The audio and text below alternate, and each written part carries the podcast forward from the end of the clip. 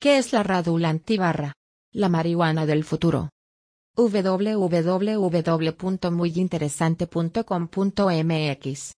Una planta nativa, llamada radula, proveniente de países como Nueva Zelanda, Costa Rica y Japón, está despertando el interés de los científicos gracias a sus efectos medicinales y recreativos similares a los de la marihuana. En 1994, el fitoquímico japonés Yoshinori Asakawa se encontró con una sustancia extraída de una curiosa planta de musgo que se comercializaba en Internet, la cual logró conseguir para investigar. Después de llevar a cabo una serie de estudios farmacológicos sobre la radula, encontró que los ingredientes activos de esta planta ejercían un efecto antiinflamatorio y analgésico similar pero superior en comparación con el tetrahidrocannabinol, THC, en el cannabis. ¿La radula más efectiva que la marihuana? Ahora, un grupo de científicos de las universidades de Berna y Zúrich, ambas en Suiza, analizaron en ratones los efectos del perrotetineno, PET, una sustancia presente en la radula. Aunque el concepto aún es nuevo, los investigadores creen que tiene lo que se necesita para hacer una opción médica más efectiva que la marihuana. Los estudios de Yoshinori Asakawa también descubrieron que el PET está relacionado con el THC, y que los átomos individuales se acoplan de manera similar, aunque tienen un grupo bencilo adicional y varían en su estructura 3D.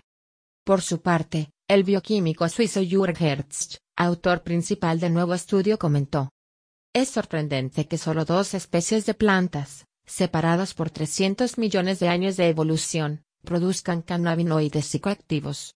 Para la investigación, publicada en la revista Science Advances, los científicos de la Universidad de Berna administraron medicamentos a dos grupos de ratones, un grupo con una inyección de THC, y el otro con una inyección de PET.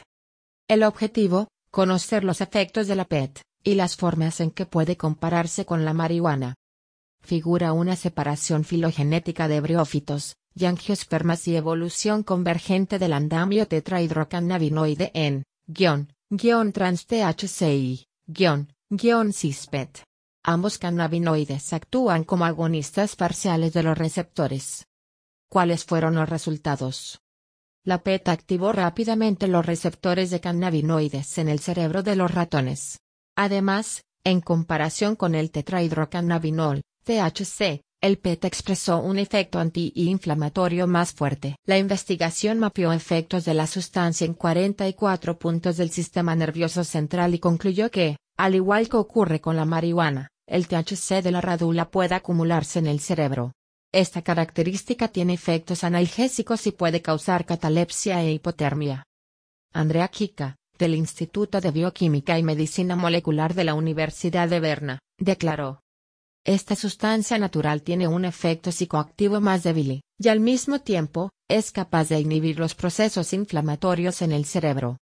Los expertos esperan que su trabajo despeje el camino para el uso curativo de la PET, análogo al uso del THC en el tratamiento de varias enfermedades prolongadas. Aunque el PET ha experimentado en varios modelos animales, los investigadores informaron que se debe hacer mucha investigación antes de que consideremos este musgo como la próxima droga milagrosa, para que sea aceptada y permitida por las leyes federales de cada país. También lee: ¿qué hace más daño al cerebro, la marihuana o el alcohol?